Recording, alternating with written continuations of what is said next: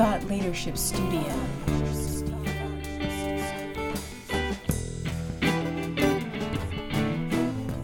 You're listening to Thought Leadership Studio, the podcast that helps you master high level positive mass influence to create distinctive business niches, captivate an audience, grow your following, and change the game by changing frame with strategic thought leadership. Thought Leadership Studio.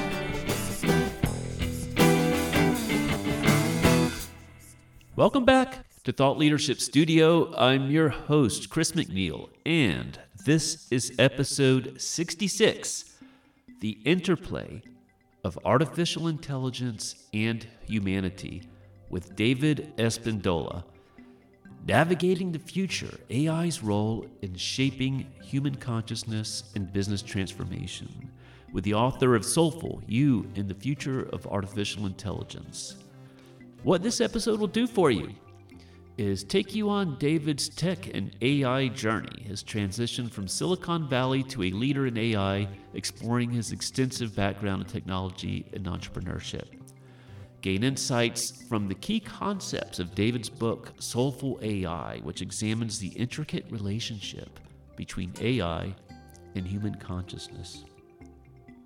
Tap into AI and human collaboration, understand the synergistic relationship between humans and AI, emphasizing the importance of empathy in relationship building and systems that include both humans and artificial intelligence in the loop.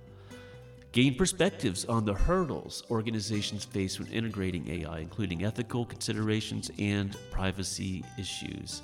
Explore AI's role in enhancing human performance learn about its transformative impact in areas like education and sports, and how it can augment instead of replace human capabilities.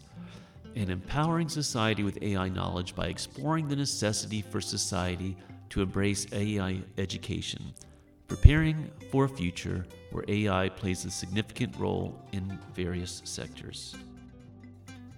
But before we dive more deeply into this episode, in case you're new here, consider that I created the Thought Leadership Studio podcast to help listeners improve their thought leadership skills.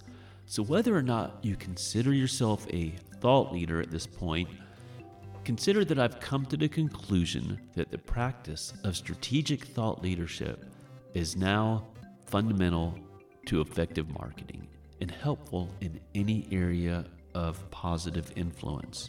It's about leading an audience to embrace a unique perspective that gives them more value. So, this podcast is designed to provide an accelerated training process. And an important part of this is having models of excellence, for which I provide interviews of people who excel in one or more areas relevant to strategic thought leadership. And if you're listening on an app, make sure you visit the episode page on thoughtleadershipstudio.com it's linked in the episode description for a summary of the episode with a curated transcript, a story and images, and additional resources and offers. So, in this episode, I interviewed David Espindola, an entrepreneur, keynote speaker, author, consultant, and advisor. We discuss the intersection of artificial intelligence and human performance as well as the transformative potential of AI in various areas. David shares his background in technology and entrepreneurship and explains how he became interested in AI. He also talks about his book, Soulful AI, which explores the relationship between AI and human consciousness. We touch on topics such as the collaborative approach between humans and AI the challenges of AI adoption in organizations, the importance of privacy and ethical considerations, and the need for society to embrace and educate itself about AI with new paradigms.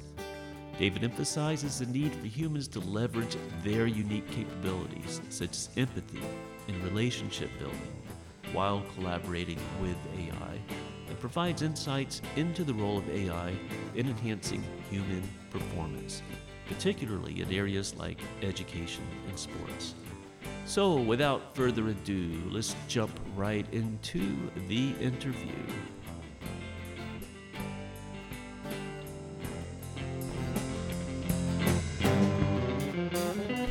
Thought Leadership Studio.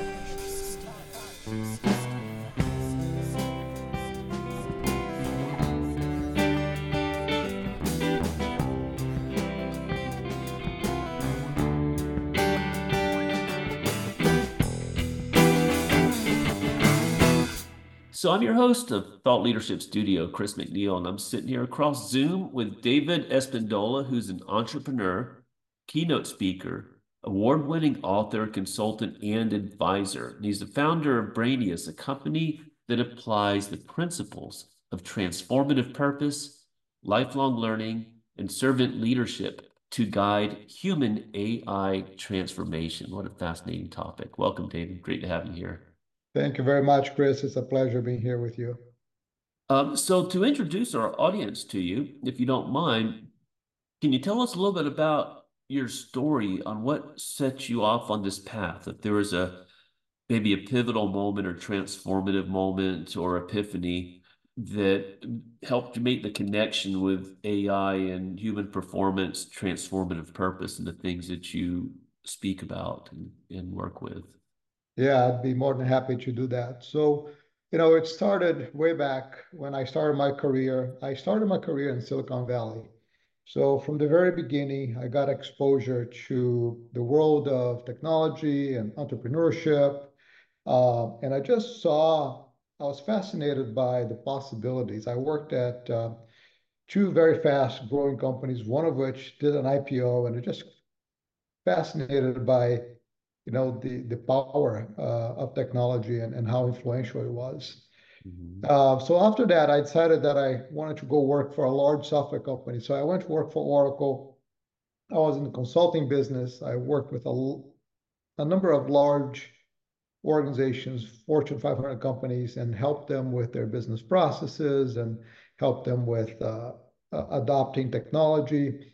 Um, after I was done at Oracle, I decided that I wanted to pursue a CIO career. I had a, a boss at Oracle that had become a CIO, and he was very kind and generous in inviting me to go work with him. And he showed me the ropes. He gave me the experiences that I needed.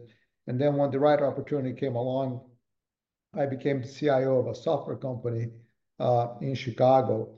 And so for that entire period of time, when I was at Oracle and, and, and pursuing my CIO career, I was actually commuting to Chicago. I live in, in Minnesota, in Minneapolis. And so I traveled for 20 years. And then uh, once uh, there was a transition at, at this company that I worked at, and after that, I said, you know, I'm done traveling. I don't want to travel anymore. And I started doing my own thing. And uh, so I've been on this quest of transformation and discovery and, and just uh, trying to apply the things that I learned throughout my career to, to help uh, people and organizations transform, you know, all tied in with technology, which is what I've spent my entire career on. And so three years ago, I decided to uh, write a book. I had uh, an opportunity I'm on an advisory board of TLI, the Technological Leadership Institute at the University of Minnesota. And uh, one of the directors there is an editor for uh, IEEE. They have a series that they were doing on management technology and innovation. And they're looking for writers to write a book uh, on that topic. So I uh, wrote a book with a co-author uh, called The Exponential Era. And the whole premise behind the book was, you know, things are changing so fast. Uh, we have all these incredible platforms that are growing exponentially, and, and companies are having a hard time just keeping up with all these changes. So we wrote about these platforms, we wrote about the impact on business, and we provided a methodology for these companies to actually be able to deal with all these fast changes. And so in that process, um, there was one platform that I thought was really going to be tremendous. That's going to, you know, change business, change society, change the way we work, and, and that was AI. Mm. And I thought, you know, I, I should write another book just focused on AI, and that's how I came about writing my latest book, which is uh, Soulful: You in the Future of Artificial Intelligence. And I'm just, um, you know, uh, amazed at how fast this technology is changing. It's just fascinating. I was looking at some of the reviews for Soulful on Amazon, as I had mentioned, and it seems like you're speaking to the intersection of human consciousness and artificial Something intelligence. Please try again. Yeah, Just a second here, my phone is. All right, so, uh, yeah, so, you know, in the book, so the, the title itself, right, Soulful, um, and then artificial intelligence. So in the title, what I tried to do was capture this juxtaposition of the human intelligence, you know, the emotional, the soft side of being human, with the hard analytical predictive aspects of you know being a machine and, and artificial intelligence. And um, i believe it's really the combination of the two that's that's very very powerful right? The machines can do a lot of things that we are not so good at but we have a lot of things that we can do as humans that the machines can't do you know things like empathy things like building relationships building trust um, so it's it's really that combination of the two that I wanted to capture in the book and, and, and talk about how I believe this technology is going to be transformational to us as humans, transformational to society. And there, you know, technology is neutral, right? Technology is neither good nor bad, but uh, it does have some good things that you can do with it, and there are some negative things that can come from that. So I try to capture um, some of the concerns as well, but I wanted to give it a positive picture because I had seen so many negative uh, stories and, and, and just commentary on social media and, and in the media in general about, you know, AI is going to take over, it's going to take our jobs, it's going to do all this terrible stuff. And I wanted to counter that with some positives as well while acknowledging some of the ethical concerns at the same time. Well, I'm sure some horse farmers were concerned about automobiles taking their jobs at one point as well. Exactly. But they created a lot more jobs and it just took some flexibility. So this is a, a fascinating topic to me, and there's so many threads I'd like to explore with you. And one of them is what about the usefulness of instead of considering is AI better for this or humans better for this? Or AI is competing with humans in this projection as if it's another species, instead considering the system of a human working with artificial intelligence, the input from the human into the AI, the output from the AI is fed back to the human that allows the human to modify that, and the input and output from that system of human and AI interaction. Would that be a more useful way to think about it? Yeah, I like to think about it that way. You know, I, I like to think of our interaction with AI as being a, a collaborative approach, right? So we, we've had computer systems for, for many, many years. Uh, but our interface and our interaction with these computer systems have been um, not as dynamic as it can be with AI, because AI can be very responsive and it can give you new possibilities, new ideas. And you can take that response and then you can refine it and you can throw it back at AI and AI can then give you some other response. And it's a it's a dialogue, it's a collaborative effort. So I think it's it's very powerful from that standpoint.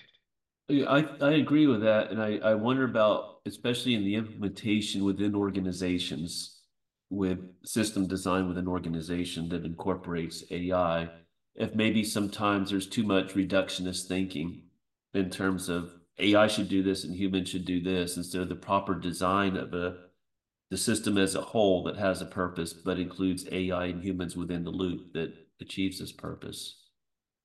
Yeah, absolutely. I think the challenge is that uh, there are several challenges. One of them is, you know, this is new, right? So everybody's trying to really understand what this means. What's the impact to the workforce? What's the impact to the business? So there's a lot of, of learning and experimenting that's going on right now.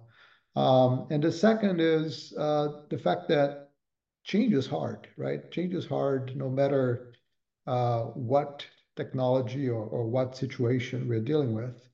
And this one is particularly hard because I think there's a lot of fear out there. You know, people are afraid of this, especially this whole aspect of AI taking their jobs and so on.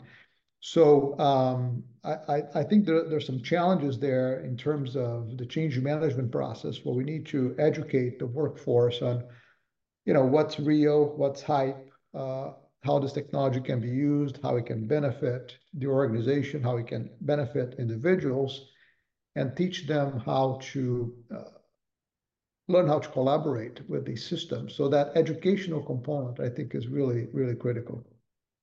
Uh, I agree, and is not one of the strongest, if not the strongest, human motivation is towards the familiar. And Absolutely. Anything that pulls us away from the familiar. And I'd like to get your thoughts too, especially seeing the book Soulful about maybe it's projection, maybe it's partly not, of considering potential quote sentience of AI.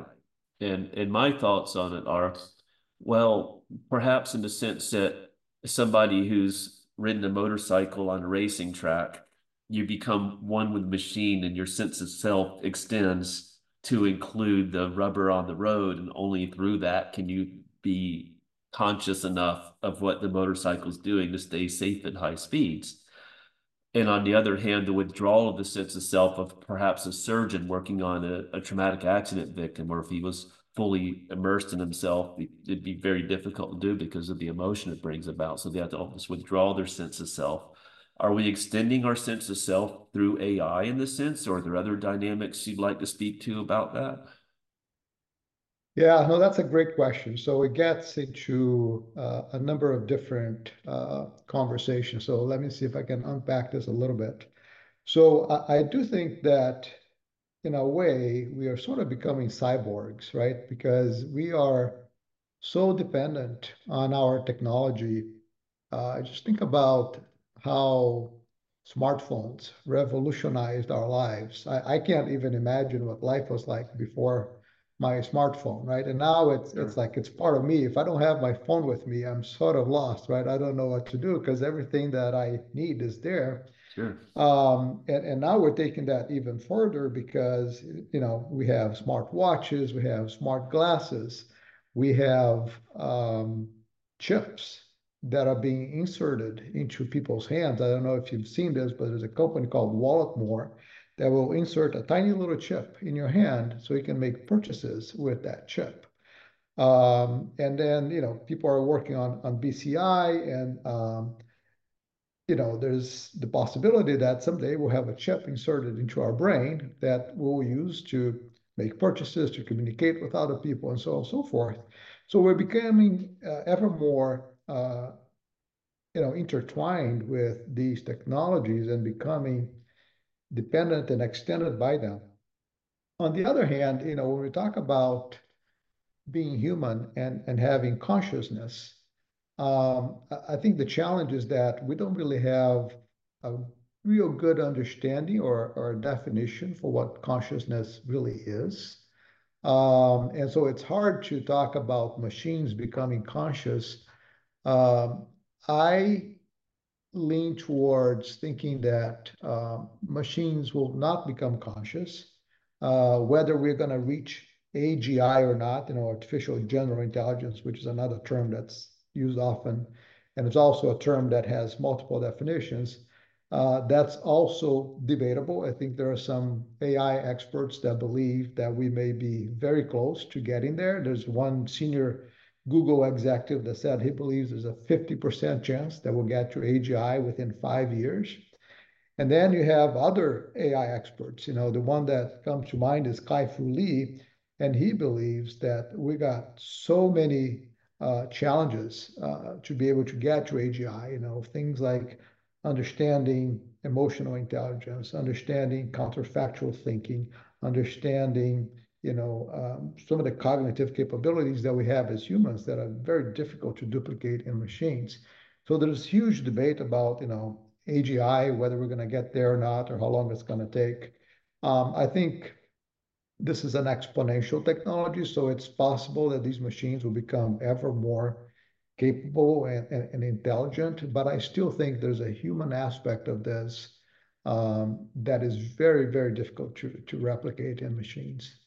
Well, when I consider what it is to be a human in relationship to artificial intelligence, to me, it brings up issues like what what makes us human, and there's the, of course, the mechanical aspects of the brain, and in that aspect, certainly AI can do certain calculations much faster than the human brain can. Mm-hmm.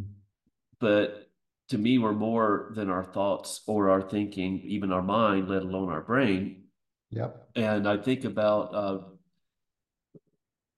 anthropologist, philosopher, and system thinker Gregory Bateson's definition of logical levels, where the simplest explanation I found for that is uh, in sports, the player is at a lower logical level than the team because the way the team plays together, you know, the player participates in that, but the team is a higher order and influences the player in what he has to do a lot more than the player influences the team. And the league would influence the teams because the league sets the rules of the game, et cetera, and the team has to work within those constrictions. So the league would be at a higher level of the team. And I think Bateson's statement was something like that a set of members cannot be a member of its own set. And that's how he defines a higher logical level. And consciousness to me is at a higher logical level than understanding because all of our understanding happens within consciousness. Mm. So, how are we ever going to, quote, understand consciousness? Yet, I see a lot of people who project consciousness into machines as if it's going to emerge from the machine from an assumption that consciousness emerges from biology, which I haven't seen any evidence of that whatsoever. It's more like, to me, sensory experience, including our experience of biology, exist within a field of consciousness. And I know you've written about consciousness in your book. What are your thoughts on the relationship of consciousness and technology?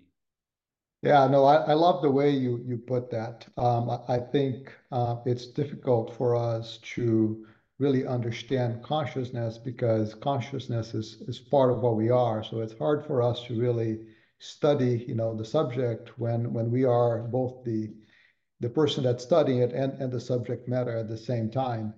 Uh, so I think some of this conversation get, gets into the profound, right? And I think some of it uh, really depends on your belief systems and, and what you believe in.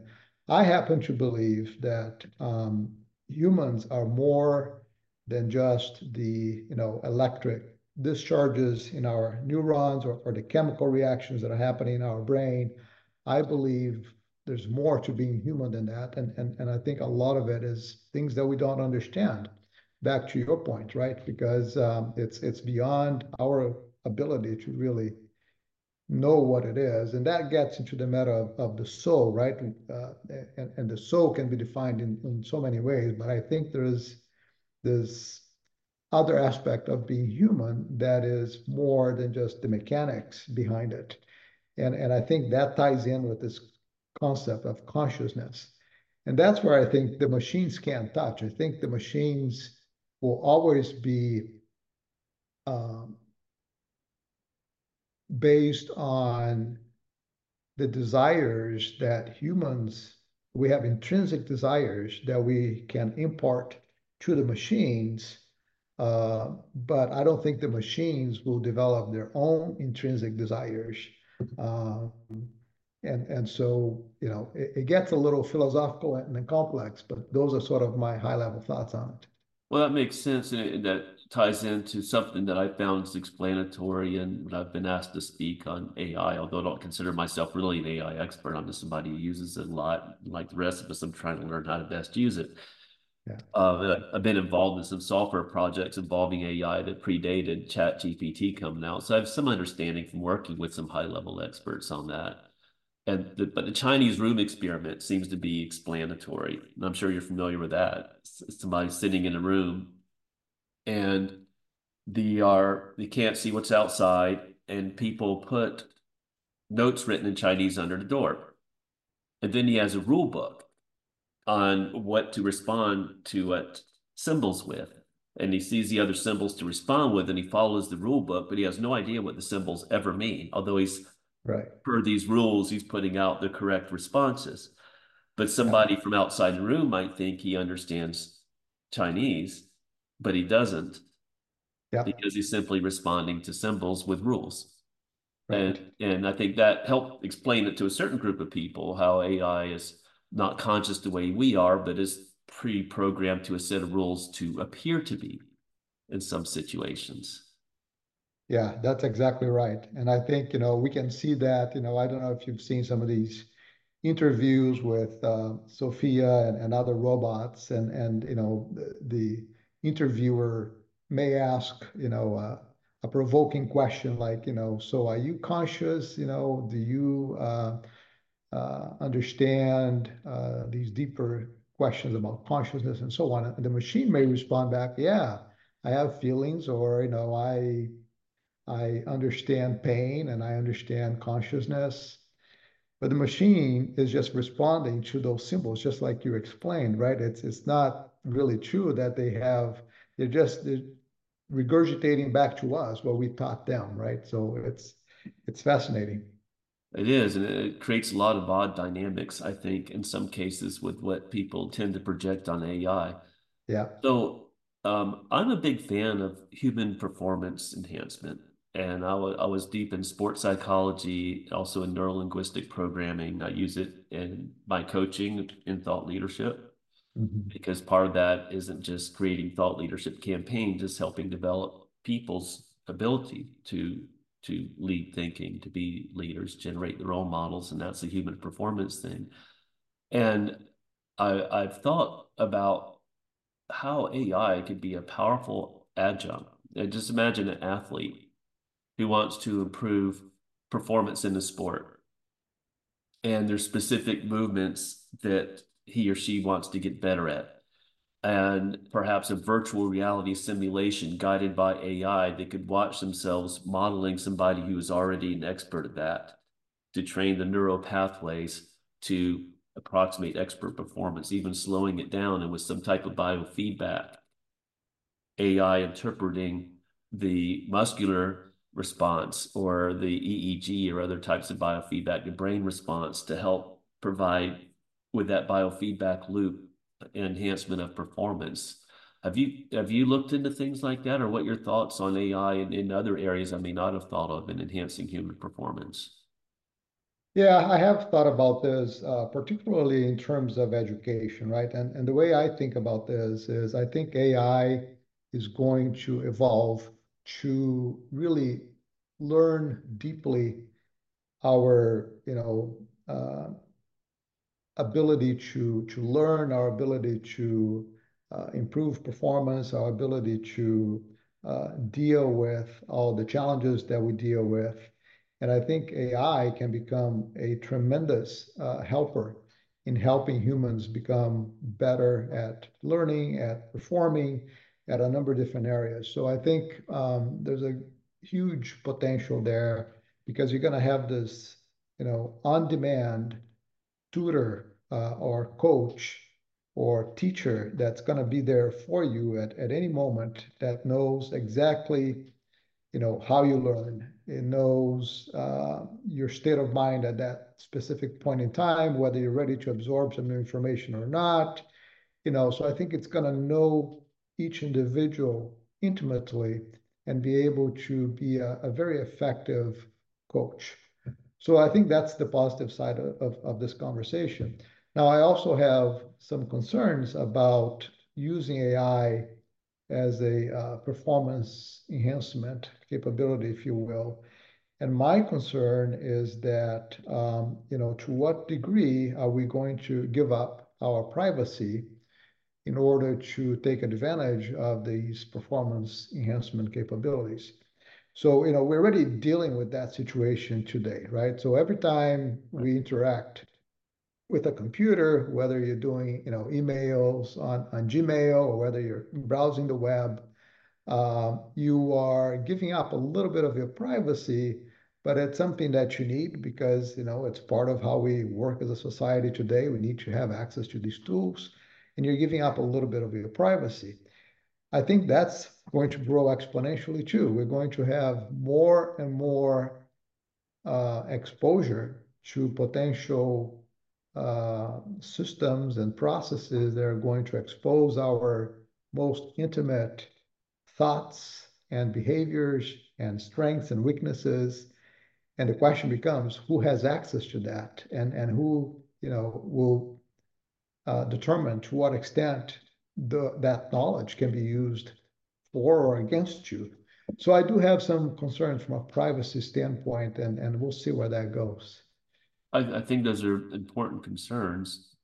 I've had some discussions with, with the group that's developing a blockchain solution to managing online identity privacy, where there's this a system where the you interact with the form online, it only releases specifically what that needs in order to interact with them, but not other information.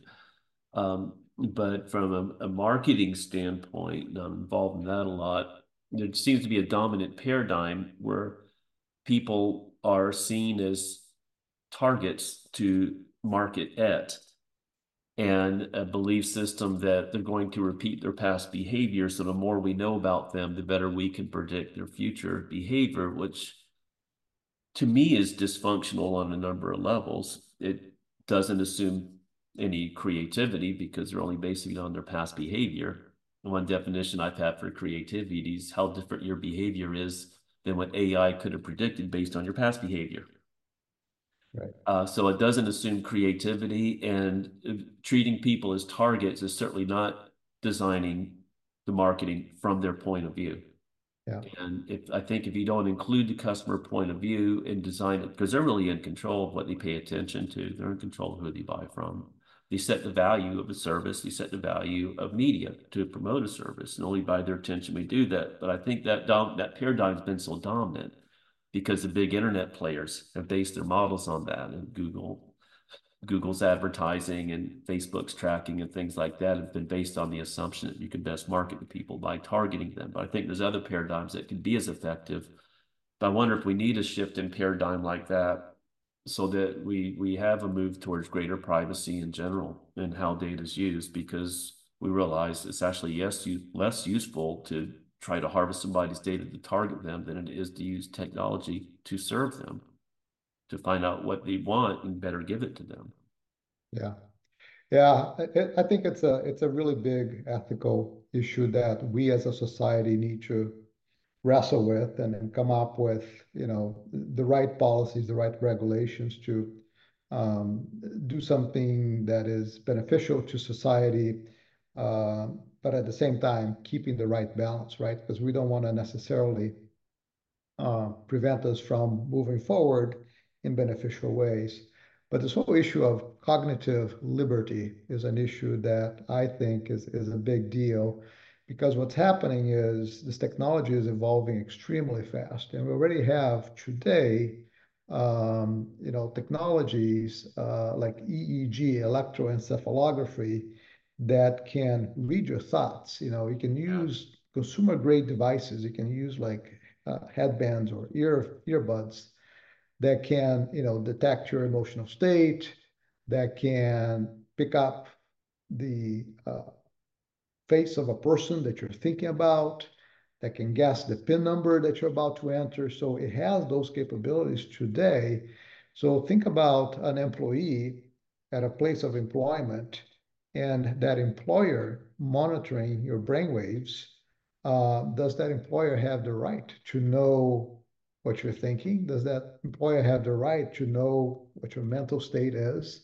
You know, it, it gets pretty pretty deep and, and complex because you know the technology is available right now. So how are we going to use that technology? Are we going to use it to monitor employees? And there's already there are already companies out there that are doing this, and it's uh, it's a pretty scary thought. That seems really dysfunctional to me. It, it is. It seems to come from the whole command and control management philosophy of the the top does all the thinking and the workers just do what we bid, but that doesn't really work in an economy system where technical workers and levels of deep expertise know more about their work than their bosses do, for one things. In nearly every service company, the frontline service people know more about customer demand than the leaders sitting in the ivory tower do. And if they're not free to respond to that demand, that's pushing dysfunction through the system.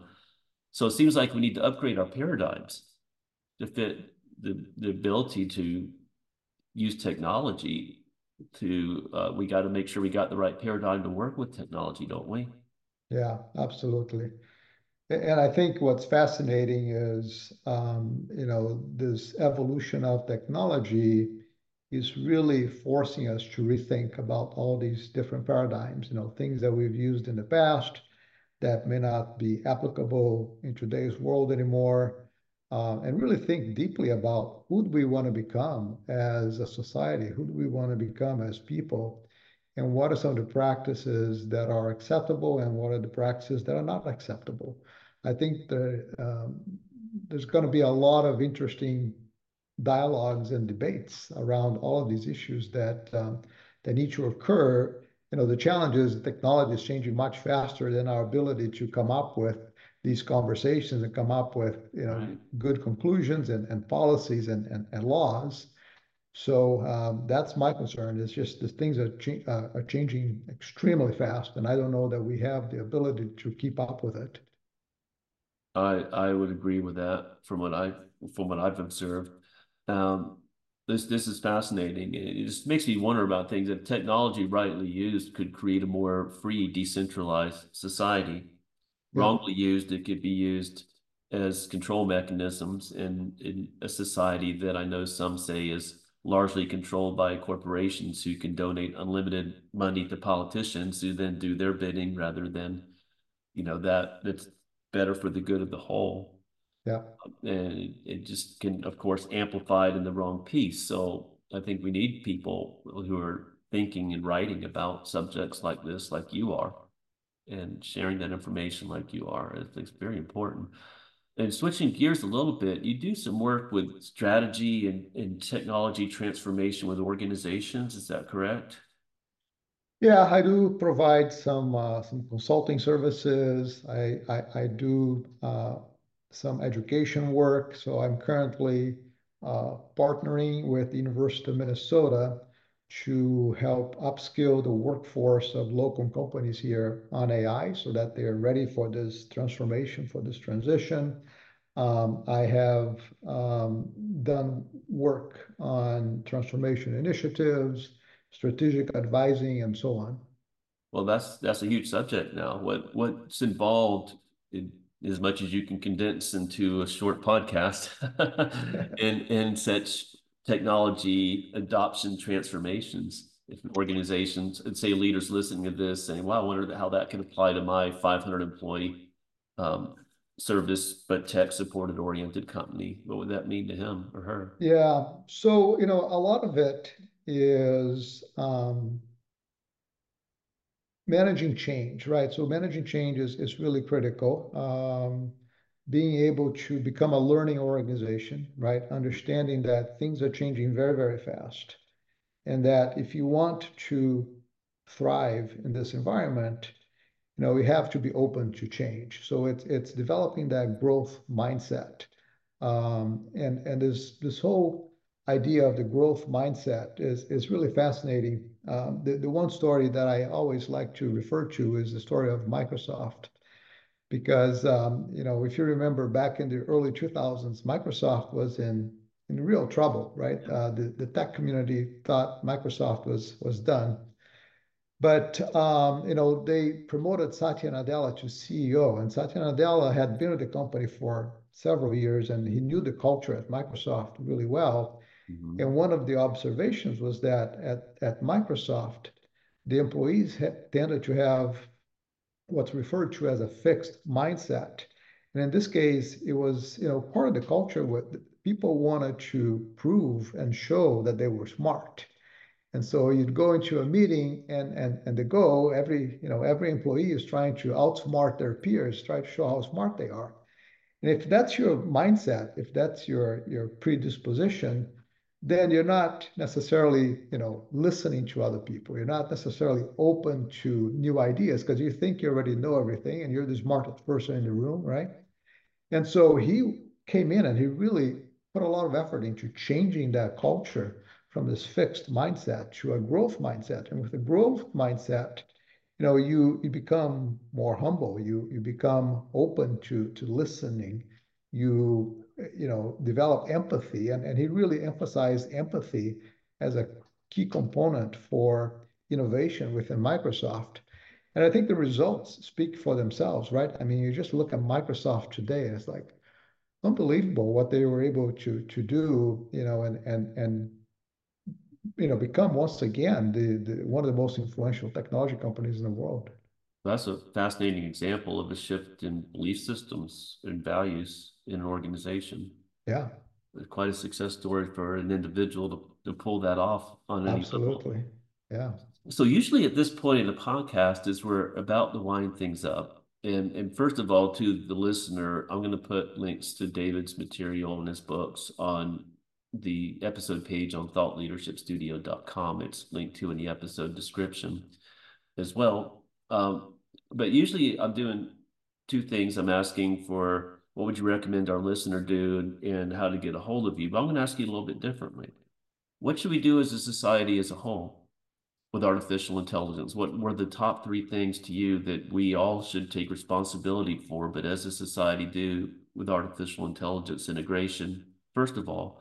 And then second, if someone's listening to this thinking that you know you could be a fit to help them with an organization or speaking engagement or so forth, how would they get a hold of you? Yeah, so to the first part, um, one thing is to really understand and accept the fact that you know th this train has left the station, so there's no going back. Uh, AI will continue to evolve. You know, we've had conversations about putting a, a moratorium in place or things of that nature. I just don't think that's going to happen because you can't do that globally, and, and there are many, uh, you know, uh, obstacles to doing something like that effectively. So this technology is here to stay. It's very transformational in nature. So I think what most people need to do and what society needs to do is embrace it, uh, learn what it is, uh, separate the hype from the reality, understand how this technology works, uh, and educate society. I think society needs to be educated on what this is all about. Um, I do believe there are some ethical concerns that we need to work through. You know, I mentioned privacy. Um, you know, we have the issue of accountability. You know, who becomes accountable when AI makes a decision that has negative consequences? You know, today we have this black box problem where you know AI may make decisions that we don't even understand as humans. So, you know, what does that mean in terms of accountability? So there's a number of really complex, difficult ethical issues that we as a society need to wrestle with. We need to debate. We need to come up with regulations and policies that will allow us to deal effectively with this technology but at the same time, you know, not stop it completely because that's just not realistic. This thing is here, it's here to stay, it's going to continue growing. And then we as humans, we need to learn how to collaborate with these machines, with the technology, um, learn how we can bring our human capabilities, the human intuition, the human intelligence to complement the machines and let the machines do the things that they're really good at let's focus on doing the things that we are really good at. Because I think there are things like we talked about before that we can do that I don't think the machines will ever be able to to do, like you know, developing relationships and and, and having empathy and developing trust. They be be able to mimic those things. I think they'll be very good at mimicking those things, but that doesn't necessarily mean that that they have those those capabilities. Um, so that's sort of my thought on at a high level what we need to do uh, as a society and as humans. Uh, people can get a hold of me uh, on LinkedIn. I'm active on LinkedIn, so uh, David Espindola uh, on LinkedIn. Uh, I have my own website, davidespindola.com, and you can get a hold of me through there as well. Great. I'm linking to all this on, on the page as well. It's been a pleasure, David. This has been fascinating.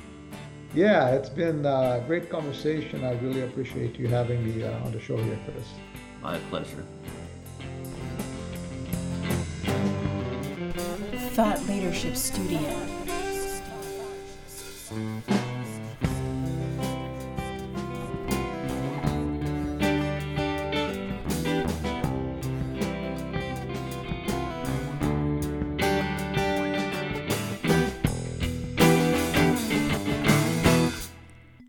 So, this has been Thought Leadership Studio, episode 66. I'm your host, Chris McNeil, and today we discuss the interplay of artificial intelligence and humanity with David Espindola, touching on fascinating subjects like insights from his book Soulful AI, examining the intricate relationship between AI and human consciousness, creating goal focused systems that include both artificial intelligence and humans, the relationship of our sense of self and our interplay with AI, relationship of human consciousness with AI. Fascinating stuff as we all work on integrating artificial intelligence more and more into our worlds. Kind of have to these days. The genie is out of the bottle.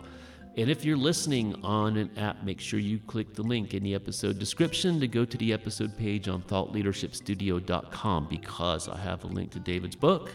I have a link to his website. I have a picture story about this episode to help ingrain it in the memory and get maximum benefit from it and a link to get the free Marketer's Guide to Strategic Thought Leadership instant download to help you with the building blocks of your own thought leadership. And if you are a solopreneur or C suite entrepreneur, wanting to go from six figures to seven figures or seven figures to eight through strategic thought leadership, I would love to have a conversation with you. There's a link for three 30 minute thought leadership discovery meeting on the episode page as well. In any case, appreciate you listening.